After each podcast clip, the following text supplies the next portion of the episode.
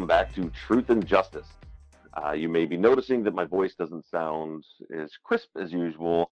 That's because I'm on a uh, cell phone calling in today for a Friday follow up. As we mentioned last week, I have been out of town all week. Uh, and it's, it's created some complications for us in the fact that we had to pre record several episodes, uh, which we're going to get into uh, as we get into the episode today and start answering some questions. Uh, but this is the Friday follow up for episode number 518, which was Damien Echols' alibi, and it's the part one of the series. And I know that it generated a lot of questions and a lot of discussion, and we're kind of having to backtrack because Mike and I recorded this well over a week ago. Uh, we actually already have next week's recorded, which I'm going to talk a little bit about as we move on because there's there's some new information that we've come across since we recorded that episode that's not included. And so, but we'll talk about all that later. Let's go ahead for now, Mike. Let's just get started. All right, Bob. Sounds good to me.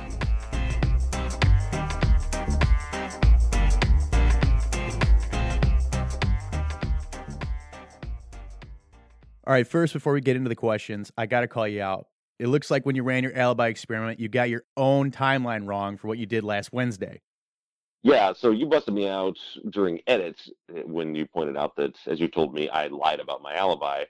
uh, so, and I did. I completely lied about it, and it was it was unintentional.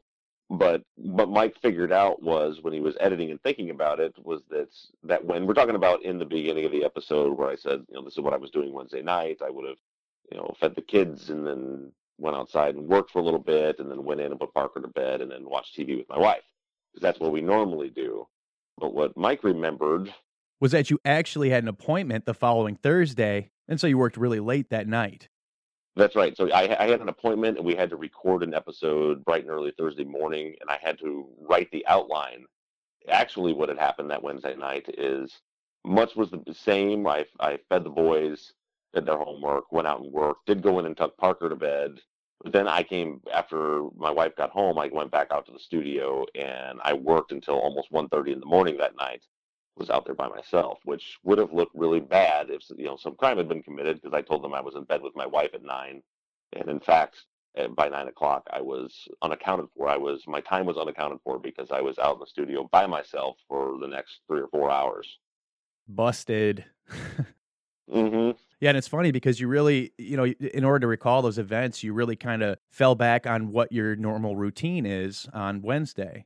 And it just so happened, you know, what you were doing that particular Wednesday was was an oddity. Yeah, it was out of routine and and it, it it's also interesting for me to realize how easy this is to happen to someone because, you know, it just that doesn't happen often. I'm not I'm not always out working in the studio until, you know, 11, 30, 12 o'clock at night that one night I just happened to be, and that happened to be the one night that we decided to try to recall for the podcast, uh, based you know, when we're t- discussing alibis. So, you know, it could be a fluke or a coincidence, but it's it's pretty easy for that to happen. Absolutely. Okay, let's move on. Okay. So after this week's episode, it seems like Damien has a pretty solid alibi. Is there any evidence so far that gives you pause or challenges the credibility of these statements? Yeah, there's a few things, and some of them we already knew and, and I wanted to discuss here in the follow up. And then we've had some information come out since we recorded the episode. Not that the information just came out, it's just I had I had missed it or misinterpreted it. But to start with, one issue uh, with the alibi is the fact that when Pam Hutchison, Damien's mother, gave her first statement to police, which was either on the 12th or the 16th. It's transcribed as the 16th, but in the recording they say it's the 12th. But in that statement, she is telling the detective that her husband moved out of the house on the Tuesday before the crime occurred, that he had, he had moved out and that Damien was really upset about it. But then she goes on to say that, you know, the, the next day that Joe, her husband, was was there and, and he testified that he, you know, he was there hanging out on the couch all day because he worked the night shift.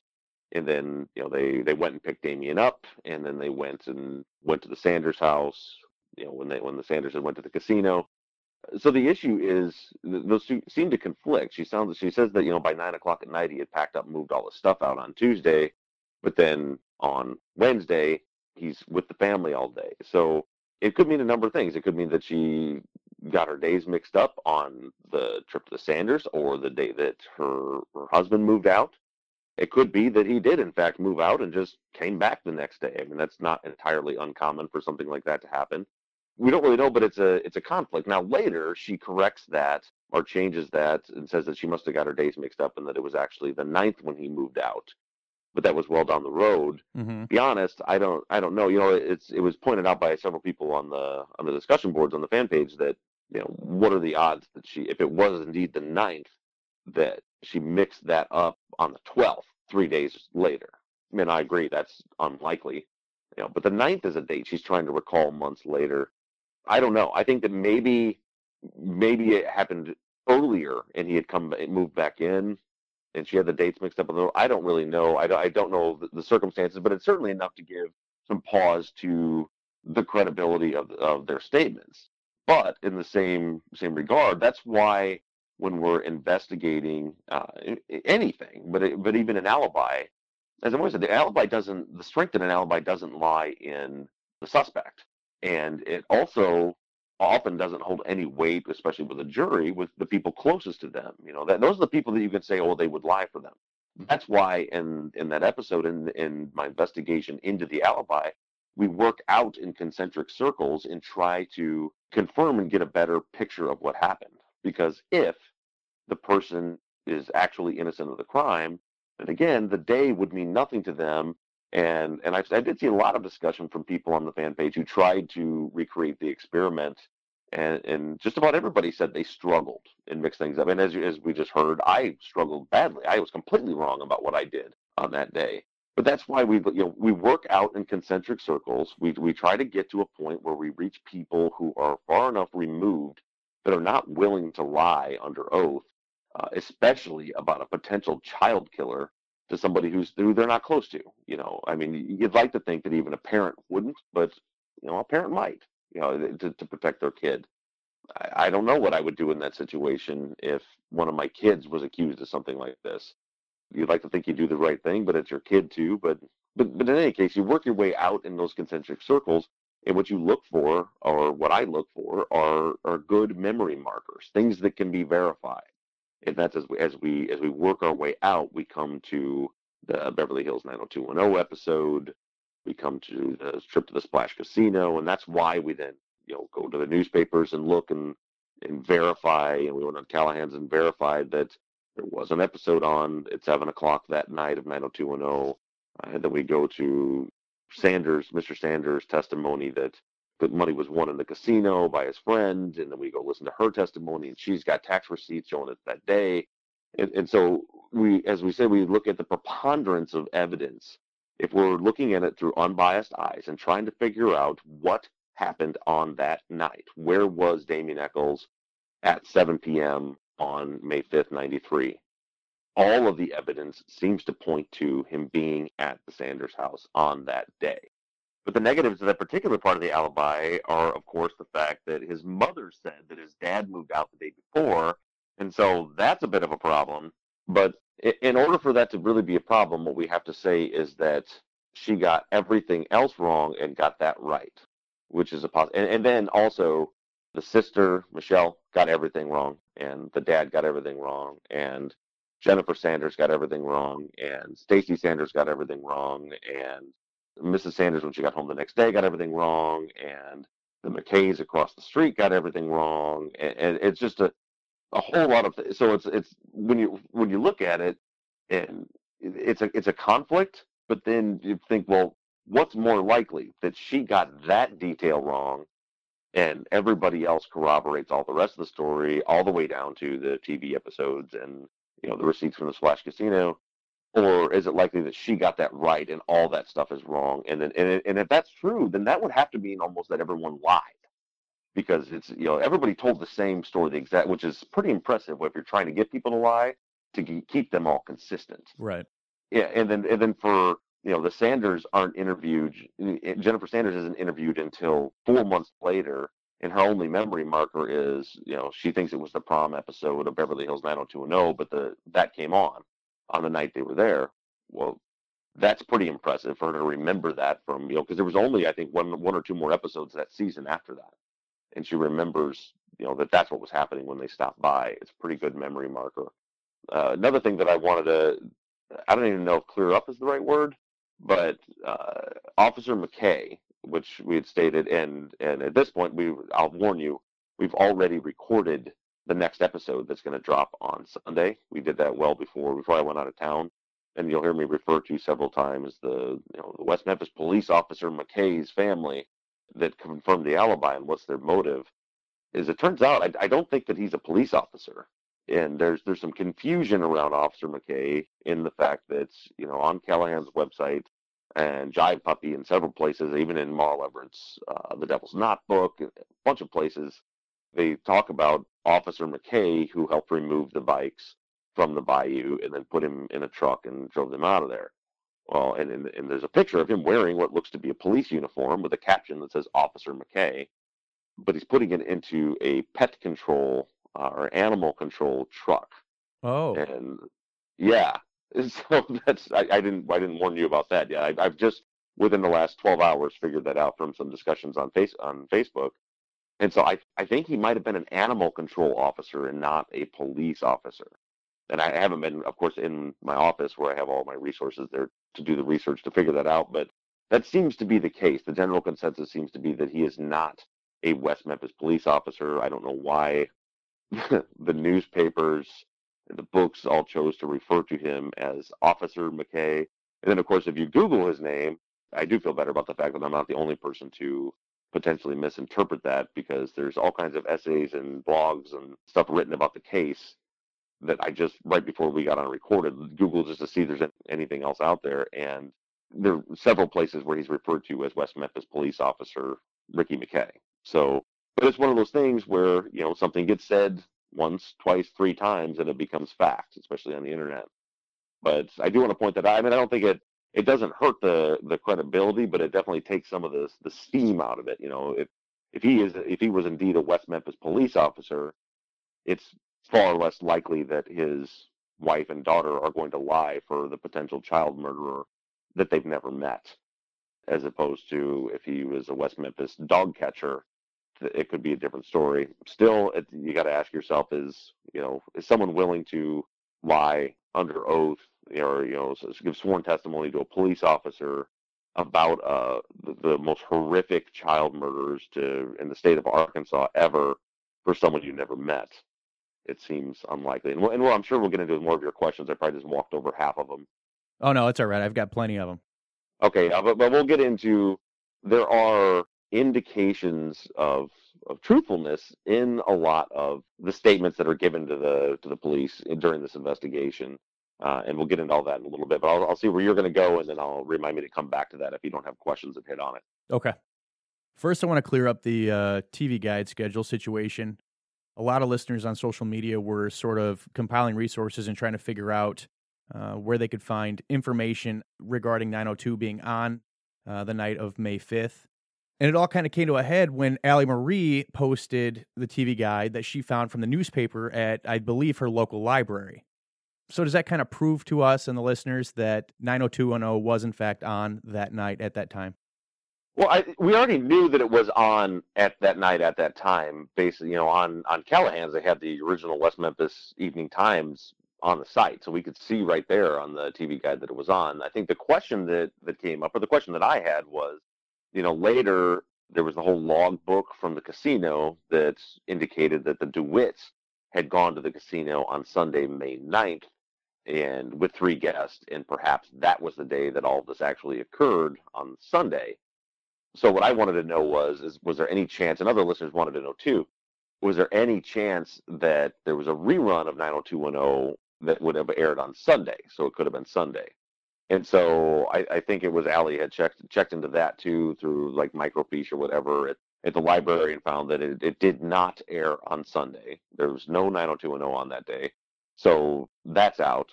Uh, but then there's there's more confusion that comes in because if you look at IMDb and or Wikipedia, both of those two resources show that there was no episode of 90210 on May 5th. Now, those are you know user generated sites uh, so th- there could be mistakes, but it you know it shows there's an episode on May on April 28th and an episode on May 12th. There's no episode on the 5th. That that was raised and, and brought up. Now again, we had the local newspaper showing that it was on that night, but you know then the question was, was it a rerun or anything? So then Allie went back and looked at the week before, the April 28th newspaper, because you know they have a blurb in there that shows what the episode is about.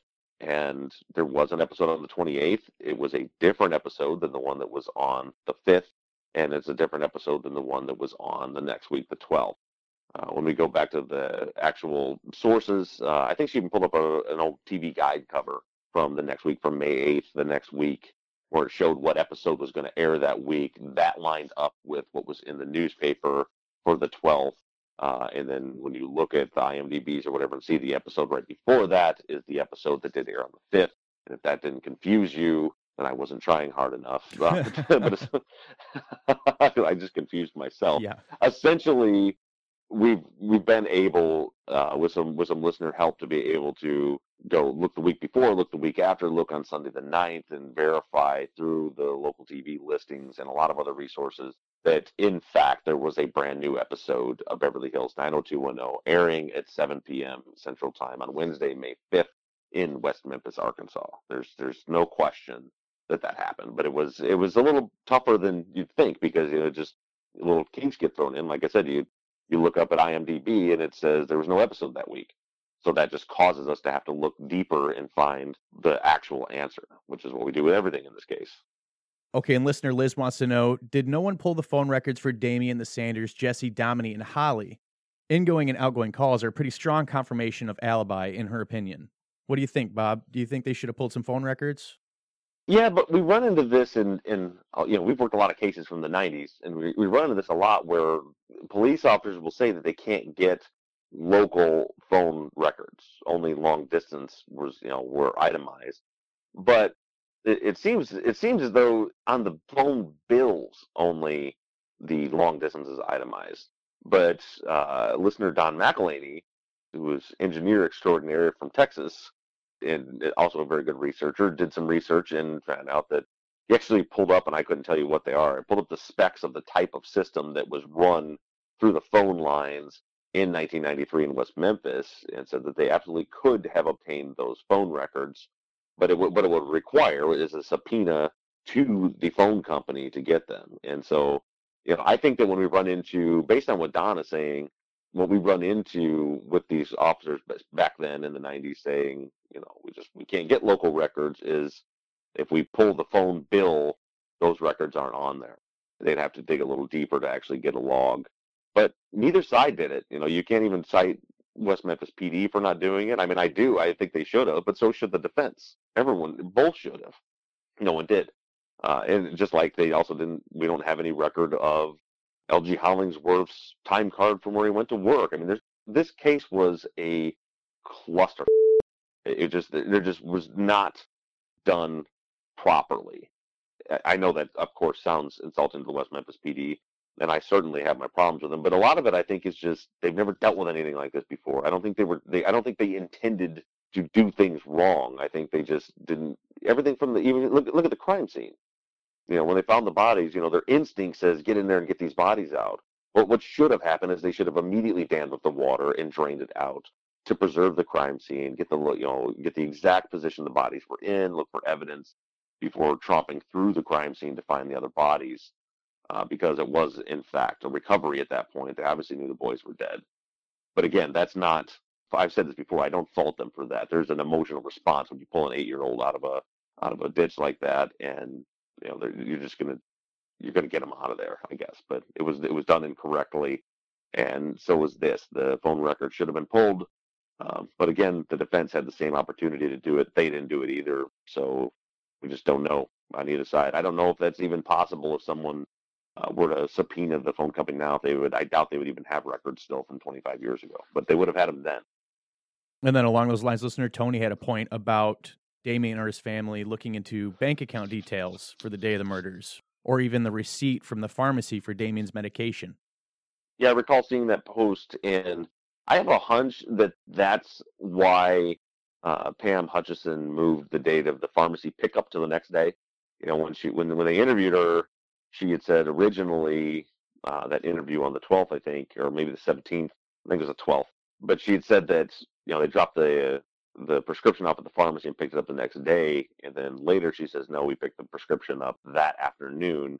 And I always wondered, you know, why that changed. Because whether it wasn't significant, you know, if someone's innocent, they don't really know what time the murders were or what time they're supposed to be accounting for, which is one of those indications of truth when we're looking at, you know, people said Damien Echols' evolving alibi is is what people have pointed out, and it does, as Ice pointed out. He, he changed his story a little, a little bits and changed time from interview to interview, but the actual killer knows exactly when the when the murders happened and knows what time he needs to account for.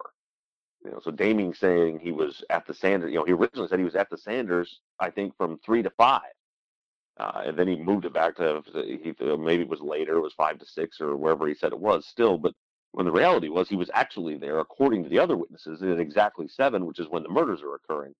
But there's a pretty good indication that Damien didn't know when the murders were occurring. He didn't know what time he needed to account for. My point being, we go back to this receipt, the trip to the pharmacy. Really, the trip to the pharmacy is irrelevant. It, whether you know whether they picked up the next day or picked up at four o'clock. It wasn't during the time of the murders. The boys were alive and well still at that time, but they didn't know that. You know, it's important only for the sake of credibility of the statement. When we're looking at the, you know her statement as a whole, is she telling the truth? Is she ever times correct? And it would appear that she got it wrong, and I wonder if she hadn't looked at a receipt or something, and that's how she ended up changing it to the next morning, or excuse me, the that later that day. Listener Brooke mentions Damien has a pretty solid alibi for the day of the murders. She says how the jury at Damien's trial overlooked this is beyond her, which I think is a good point. Adding to this, Jennifer writes, and since the Misskelley confession didn't come into the Damien Echols Jason Baldwin trial, Peretti was able to offer his opinion that the time of death for the boys was between 1 and 5 a.m. And further on the subject, Matt says at Damien's trial, the prosecution said Damien had no alibi because for some reason they believe the murders occurred much later, even as late as 1 a.m. He says he thinks the timing is nonsense, and once you assert the time of the murders to 7 or 8 p.m., it's hard to see how Damien was found guilty. So, Bob, what do you think of the jury overlooking Damien's alibi at trial? Well, when you put all of those listeners' comments together, they they answered their own question in the fact that the jurors didn't hear that Damien did have an alibi because they had the Sanders coming up and saying that Damien was at their house. You know, his alibi was that he was at their house at seven o'clock at night. But Frank Peretti got on the stand and said the time of death was between one and five a.m. So that seven o'clock at night was completely irrelevant. And you know, the, only, the, the reason they got arrested was because of the confession of Jessie Misskelley, who said that it happened in the early evening. But since Misskelley didn't testify exactly like they said, the jury never heard that either. So the prosecution presented a case that this murder happened at 1 to 5 a.m. based on what Dr. Peretti told them, which completely blows Jessie Misskelley's confession out of the water. It, it just completely makes it false if it was true. I, by the way, don't agree with Dr. Peretti. But, you know, if, if he's right, Misskelley's confession can be thrown out with the bathwater, but the jury never heard Misskelley's confession. So it's like we had mentioned a couple episodes ago. You know, the prosecution crafts their their case. You know, and so does the defense. They, you know, they they, they put their building blocks together and they craft a, a flowing narrative that the jury's going to understand. They put the parts in that make sense and leave the parts out that don't.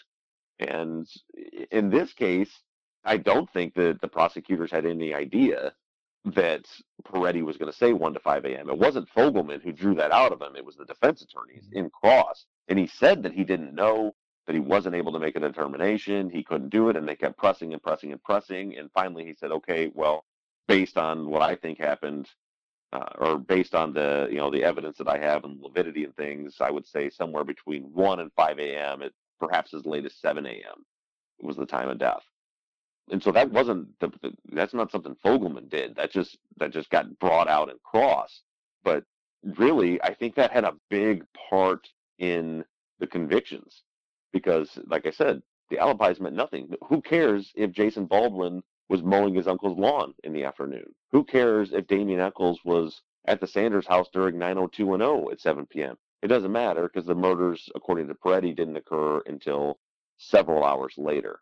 Uh, and then also when you know Narlene Hollingsworth gets on the stand and says that she sees Damien walking down the service road at 9:30 at night, you know that's at least closer to the time of death. He said, but really even that doesn't quite add up if they're already muddy and the boys didn't die until hours later. but yeah, that's that's how the jury overlooked it. They didn't hear it. They heard the time of death was in the middle of the night, so it didn't matter where he was at seven o'clock. Okay, these are some really interesting thoughts, but I want to stop you right there. We're going to take a quick break here from our sponsor, and then we'll get back to it. All right, Roger has two questions. He writes The conclusion of the episode was a little confusing. He says in Gail Sharp's testimony at trial, he hears her say she filed her taxes and she got her W 2, but didn't hear that the date was May the 5th that this happened. Can you clarify how you know that Gail Sharp won her jackpot on May 5th? Yeah, so uh, first of all, I think she had some of her terminology wrong. Usually, what happens at a casino when you win a large jackpot is they will immediately then and there give you not a W 2, but a 1099 form. Uh, and that's just that's just reporting that you won that money to the IRS. I guess we have to take some, you know, a, a bit of a leap there because it wasn't entered into evidence. But the reason that she knows it's May 5th is because it sounded to me as though she went and looked at that 1099 for $10,000 and it was on May 5th because it would be dated that day when, when she got it. Uh, and also the you know, the, the prosecution didn't challenge that. Uh, they all just kind of let it lie. So that's why it was significant because eh, based on the context of her testimony, she had a tax form that showed that she had won ten thousand dollars on May fifth. But it got it got convoluted because she said it was you know a W two, and she talked about money being held out and all that stuff. Uh, but it would a W two is for an employee, uh, so it would have been a ten ninety nine. And again, they would they'll they'll hand you that tax form right then and there at the casino when you win that amount of money. And the second question is, how does that ten thousand dollar jackpot directly help Damien's alibi? Well, like I said, this it's all about the preponderance of all the evidence. Like I said earlier in the episode, we we work out in concentric circles. You know, it's it's not particularly important what a suspect says because they may very well in fact be lying if they're guilty. So you you look for corroborating evidence. And then and then you look even beyond that. So Damien never said I was at the Sanders house at 7 p.m. He has times difference and more time about talking on the phone. But for us, I'm looking at what are other people that are further disconnected from him saying about where he was at, and, and can we corroborate any of that? So you know, you know, the, the leap goes from Pam and Michelle and Joe all saying they were at the Sanders house. So then we could go to the Sanders, and then we have Jennifer Sanders saying yes, they were there. It was May fifth. Uh, it was Wednesday night. 90210 was on. So then, and my sister was across the street. So then we say, okay, let's go across the street. Oh, and, and backtracking a second, Jennifer says that Pam left a note for her mom. Pam said the same thing. Uh, but then we go across the street and we, or her sister was over there. Did you see them over there? And she said, yes, they were over there. I didn't get up and walk across the street because 90210 was about to start. I was with my cousin Meredith. Then we look, what does cousin Meredith say? Cousin Meredith says, yes, I remember. I looked out. I saw them. I didn't see, you know, she says, and, and this is one of those things I was talking about earlier both Stacy and uh, Meredith say they didn't see Michelle when she went over there. These are small items that are indicators that someone is telling the truth. Typically, when someone is lying and fabricating a story like this, it's perfect. You know, they, they know every detail. And again, I'll reference back to Narlene Hollingsworth. Oh, we saw her. It was definitely Domini. She had black pants and flowers, and I know it was her clothes because I saw her in that two days earlier and she was muddy and they were coming from this direction. Every detail is perfect.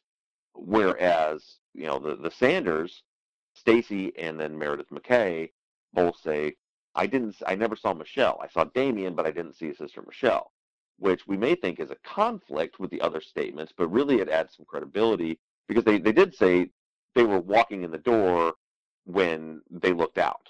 So, I mean, Michelle could have just already have walked through the door. Uh, but they weren't willing to say that's what happened. They weren't willing to say Michelle was there because neither of them actually saw Michelle. And that's a good indicator of truth. But so as, as we go through them, and then, you know, Meredith says that she is, you know, she remembers 90210 was starting, so it had to be around 7 o'clock on, a, on Wednesday night. Uh, and then her mother, same thing, she remembers she saw them over there. Uh, she wasn't sure on the time. Her her timestamp was more about her husband coming home from work. And then, you know, as I'd mentioned earlier, and, and we actually had to pause this because I had a meeting and come back. And in that time, I was doing a little more research into the Ricky McKay thing, and it really is puzzling. Like I said, the the article in the newspaper just list him as Officer McKay. and other places, he's listed as Officer McKay, and you assume he's a cop, but he is putting the car, the bikes into an animal control vehicle. Um, looking a little deeper in in Mara Leveritt's book, which is probably the most well-researched book on the case, she specifically says West Memphis Police Officer McKay, Ricky McKay, uh, and then also the Blood of Innocents, same thing. Now, she could be wrong, and I, and I, I think probably she is. I don't know why a cop would be putting bikes into the animal control vehicle. I've had someone tell me directly that this person absolutely did not work for the police department. So I think that maybe Leveritt got it wrong, uh, and maybe made the same kind of assumption that that I had made when I said, you know, he's wearing a uniform and they call him officer, that he's a cop but I still I I need to dig a little deeper and find documentation uh, one way or another to, to prove or disprove whether he was actually a member of the police department or if he was a dog catcher. Um, it's really neither here nor there, but it well it is a little bit in the fact that it just adds more weight to the the his daughter and wife's testimony. But getting back to what we were talking about, so so everybody confirms that. So now we've got all these timestamps around Beverly Hills 90210 We've got now that's one, two, three, four, five, six, seven people that all say they saw him there and relate that back to 90210. That's when we then go to the newspaper and say, was 90210 actually on? We confirm it was. Then we look at, okay, is there any other way to corroborate it? Well, if they stopped by and left a note, then uh, Mrs. Sanders should know about that. And of course, they interview her, and she said, yeah, the next day we were at the casino. It was this night, and the next day I found the note that was left in my purse by Pam. Uh, and so then it comes to really, in a lot of ways, you could just leave it at that. That's pretty solid. But then, well, let's make sure the casino trip, that's another timestamp that we can put on this, actually happened on that day. So she says, yes, I remember it was the first week of May. It was a Wednesday night, and my husband got his disability check on the 3rd, and it was right after that. That still puts us right back on May 5th. But then we move further out to the DeWitts and see what they have to say. And of course, they both say, yes, we all went to the casino. We think it was a Wednesday night, which again is another indicator of truth in the fact that they're not willing to say it was May 5th. I know that because they don't know and no one would. They just know that it was on a Wednesday night, they think, uh, and it was around that time of year, and they all went together, but that's all they really know. So then how do we corroborate that? We go to the logs from the casino, which the logs presented a problem because the numbers were crossed out and then they didn't add up. Uh, but they seem to indicate that he wasn't there with three. He was in fact at the casino on the fifth, but not with the Sanders, which, as I mentioned on the show, would be a hell of a coincidence, possible. Uh, but then we look at you know, there's dinner reservations also in that file that they made for four at the casino restaurant that night. That further uh, solidifies the fact that the trip did in fact happen on May 5th. Uh, and then it's a long answer to your short question, but as we then track that down, we get to uh, Mr. Sanders who says that he knows that that night that he went to the casino with the DeWitts, he ran into Gayle Poindexter, actually Gayle Sharp, and she had won a $10,000 jackpot, and they were there when it happened, and they talked to her. So then that is why that's important, because then we go to Gayle. She says, yes, I won $10,000. Yes, I saw the Sanders there on the night I won it, and I have the tax receipt right here to prove that it happened on May 5th. So that's why it's important. It's just another nail in the coffin, so to speak, uh, in in solidifying that that timing was accurate. That all of this did in fact happen on May 5th. And then we have, uh, of course, what we mentioned at the beginning of the show, the fact that you know we we still have the fact that Damien's mom says that Joe had moved out the night before. And what I was, this is why now that we lay all that out again here, it's a problem, but it doesn't supersede all of the other evidence. The preponderance of the evidence all indicates that this occurrence happened on May 5th, the night of the murders at 7 p.m. The only issue we have is the one statement by Pam who said that Joe had moved out the night before. But again, we don't know if he came back the next day. We don't know if she had the wrong day. We don't know what happened there. But it, we, we can't let that one statement it doesn't discard all of the other evidence. It just doesn't. Okay, and let's go back to the Splash Casino incident really quick here. Listener Rosie says If it was the Sanders' first time at the Splash Casino, is it possible they signed up for a card themselves, leaving their friends Rose and Don to only sign themselves in? This explains the plus one guest linked to Don's card. Perhaps the employee simply forgot to list the Sanders on the registration sheet after they signed up. This would also explain some of the extra guest numbers, 26, when only 22 were listed on the sheet. At trial, Randy said that they had made subsequent visits to the casino, so presumably would have needed a card. Yeah, I think that that is possible. And also, I don't know what the procedure is there. You know, why they had to sign in as a guest. I mean, typically, you know, I've spent quite a bit of time in a lot of casinos. Anybody can just go in, but you have like a player's card that you accumulate points on. That can get you things like comps, like you know, if you you play blackjack for three hours with your card in, you might be able to go get a sandwich for free or comp from that. And then the gold card, Mr. DeWitt had said that he got the gold card because of some big jackpot that he had won, um, and that typically will give someone, if they have a higher level card like that, other privileges such as you know they can go into you know I think Mike Mike we're both familiar with the Four Winds Casino in New Buffalo, Michigan near oh, us. Oh yeah, we are. Yeah, and uh, and they had I don't remember the name of it because I never did it. I was never there enough. But I had a friend who was it was like the copper card or something like that. But if if you had played so many hours and and put so much time in on the tables, you got a copper card, which would be like this gold card. And when you had that, you could always go into the special lounge where they had appetizers and free drinks and things like that when you were at the casino. So I think that the gold card would be something like that. I don't think it's like for admittance into the casino. So that's part of the problem is we don't really know what the procedure was. But yeah, I mean, typically if you go to a casino, one of the first things you're going to do is sign up for one of those, some kind of a player card uh, so that you can get some benefits, some kickbacks from the money that you're gambling. So the Sanders very well could have just gotten their own card. Don DeWitt may have just not signed them in as a guest. Because remember, it's also the first time he ever used that card.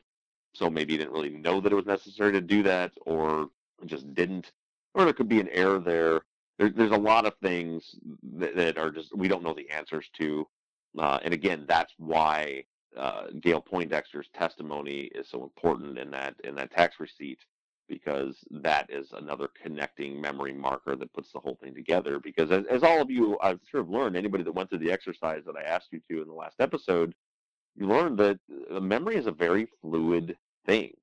You know, and it, it's it's just not if there's no real important items sticking out in your mind, uh, our, our memories will get mixed up. And then there's also a phenomenon uh, where our brains will fill in gaps in our memory. You know, if we remember little bits and pieces, your brain will will just fill that in and will actually create false memories by no fault of your own.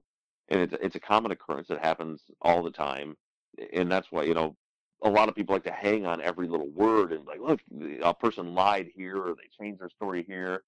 And a lot of times, really, all that's happened is it's just a memory issue, uh, and that's why, in order to do a thorough investigation, know, we can't just look at what Damien said. We've got to we've got to work our way out and find is there any actual corroborating evidence as to where he was at, and in this case, there certainly seems to be. Okay, and listener Laura wants to know: Is there any chance you might speak with Domini? She says, "I understand that her alibi checked out, but I'd still be interested to hear her recollections from the day and evening of the murders. I'd especially like to know what Domini has to say about L.G. Hollingsworth." I have not made any contact with Domini yet. I'm certainly willing to interview her. I think it would be interesting. At, the, at this point, it's really, in, in my opinion, the evidence is really leaning towards Damien was nowhere near the crime scene when it happened, which would make him innocent of the crime, which would mean all of the information around him is pretty irrelevant at, at this point, if that's true, if it's accurate. So I don't know how much Domini would have to add, other than just be interesting to hear from her but yeah, it's not that I've ruled out, and you know I don't know if she'd be willing to talk to me, but um, I, I, think I've read somewhere that people have reached out to her and, and tried to get her to do interviews and stuff, and she's not really interested. But it's certainly something we'll look into. Lori says, "I'm curious how you guys decide which topic to cover when. I remember Bob saying that he was going to cover the case as the investigation went, but we haven't heard about Jessie yet. But we have heard about Damien's alibi. Not being snarky, just curious about how you decide." Yeah, so we're we're trying to go in order in the way that the police investigated things and like I said in other episodes, we're investigating the investigation at this point. And so what we learned is at the very early onset of the investigation, within 24 hours of the bodies being found, the police are knocking on Damien Echols' door. He's he was suspect number one from the very beginning. Uh, and there were lots of other suspects and lots of other investigations happening, but Damien was was targeted as a suspect immediately. And so we're starting by working through the investigation into Damien. Uh, and then part of that, which should be done, uh, and, and take note in this episode how long the police waited to try to confirm Damien's alibi. You know, they waited until three months after he was already arrested to then contact the Sanders and the DeWitts and, and find out if he has an alibi. And they said he did, and they continued on with their with their case. That should have all been done well before they arrested him. They should have tracked down his alibi first. So what we're doing is the way going through their order uh, as, as, far as the suspects they work through, but in the way that the investigation should have been done properly. So Damien says this is where he's at. Let's check and see if he was actually there. Because if you know someone is somewhere other than the crime scene, they're not a suspect anymore, and you move on to another suspect. And in, in this case, they just they never got to looking in the direction that they should have. You know, they they they decided, and in my opinion, wrongly assumed when they you know pulled those boys out of the water that you know this was the satanic ritual, killing, torture, all these things that you know I believe the medical evidence really indicates did not actually happen. And so they were looking for a monster. You know, they were they were looking for the type of monster that would do something like that, and the only way they could, in their minds, explain that was, you know, it's it's the devil, right? And so they go after the wrong people, and and you know, you get false hunches and false leads, but a good investigator will be willing to back off and start over when there's evidence presented that shows them they've got the wrong person. And in this case, they just they were never interested in finding out if Damien had an alibi. But so that's why we we're, we're doing Damien's alibi right now. Is let's see okay he's the prime suspect. Let's see if he could have done it. And it's you know and then this will make people mad. People will say you're biased and all that. But uh, sorry, I'm not biased. I'm investigating, and this is where the evidence is leading us right now. But so then the next thing that happens, because originally it was just Damien, and the only Jason Baldwin that was mentioned was the other big mean Jason Baldwin.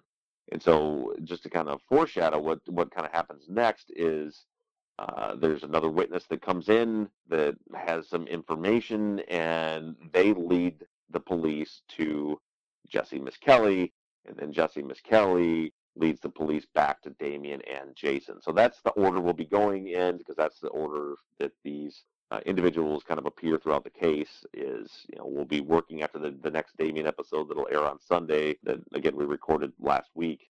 We will move on then to how the police got to Jessie. Then we'll work on Jessie.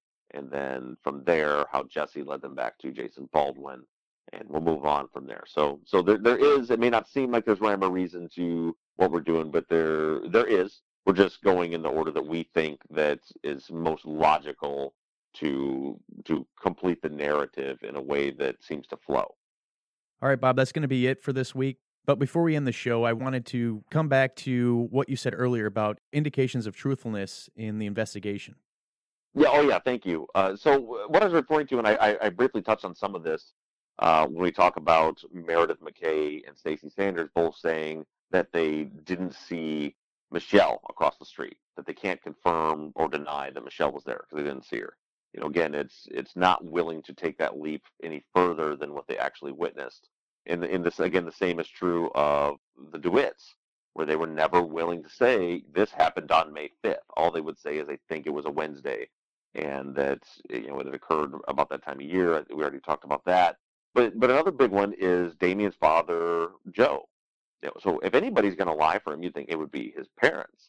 But Joe was the only one that said I can't say for sure that Damien was with us that night. Uh, and and some people would look at that and say, see, he might not have been there. Well, again, the preponderance of the evidence indicates that he in fact was there. But Joe not willing to say that he was because he just can't remember is another indicator of him telling the truth. Because he's he's legitimately it's a sign and an indicator that he's trying to truthfully relay what he in fact does remember and he would love to say Damien was definitely there, but in reality, he can't remember it, and therefore he's not going to lie. And so the fact that he leaves that out, that he's that he says he doesn't remember if he was there, like I said, is a, is a really good indicator that he is in fact telling the truth. And and there's a lot of that. Read through these statements, and again, compare them to some of the statements that don't necessarily ring true, and how they don't leave anything out, and they fill in all the gaps. You know, you think about Narlene, you know, going on the stand and then expanding her story uh, of of the sighting of the of the little boys of the victims. You know, and now Sombra's in the car, and she says, "That's Stevie Branch. I I know that's him because I went to school." And, and just his, incredibly detailed response to how she knows for a fact that that was Stevie Branch when we know for a fact she didn't know it was Stevie Branch because of her previous statement. Uh, and, and her statement is also lacking any kind of sensory or emotional responses, which are other indicators of truth. And when someone is trying to deceive you, you know, they're not going to remember feelings or things like that because they did not actually experience the event.